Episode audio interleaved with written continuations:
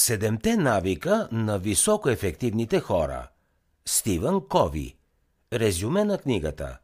Каква е основната тема на книгата?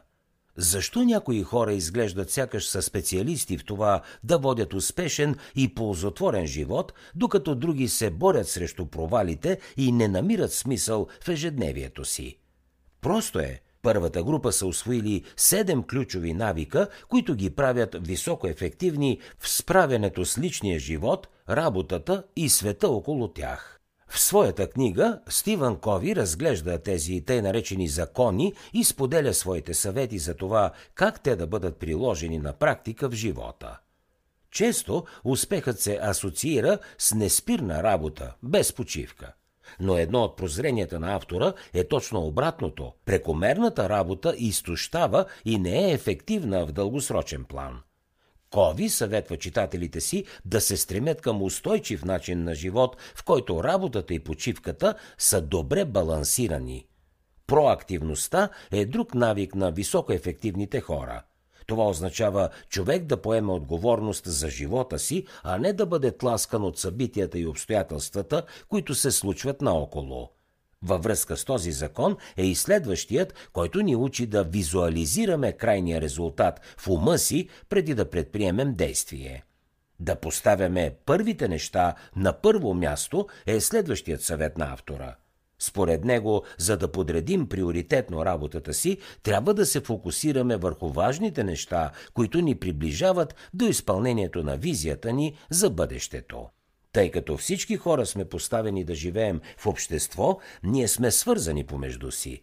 Затова и високоефективните хора са предизвикани да помислят как всеки би могъл да извлече най-доброто от дадена ситуация.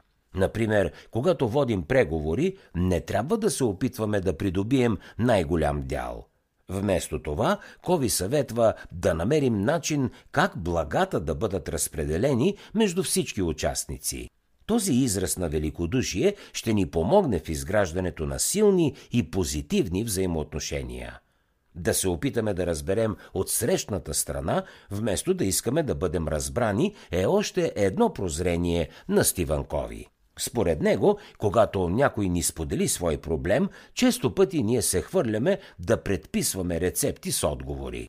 Това е грешка – трябва най-напред да отделим време и наистина да чуем другия. Едва тогава можем да правим препоръки. Взаимодействието е последният важен принцип, който ни учи, че в една група приносът на мнозинството надминава многократно приноса на един индивид.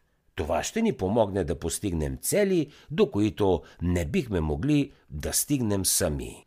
Какво друго ще научите от книгата «Седемте навика на високоефективните хора»? Промяната в самите нас започва от характера, а не от поведението. А в седемте навика на високоефективните хора авторът говори за два метода за самоусъвършенстване. Първият метод е да обърнем внимание на уменията, необходими за постигането на определено желано поведение – това се получава чрез изучаване на начините за комуникиране или техники за управление на времето. Другият по-дълъг и по-труден, но и по-ефективен начин е работата върху характера. Този метод е свързан с промяна на основните навици, вярвания и представи за света. Първият подход е опит да открием пряк път към успеха, да забогатеем без да работим за парите си или да постигнем израстване, без на практика да преминем през някакво истинско развитие. Само, че дългосрочното личностно израстване не може да се постигне по краткия път. Не можем да си позволим да прескочим нито една стъпка.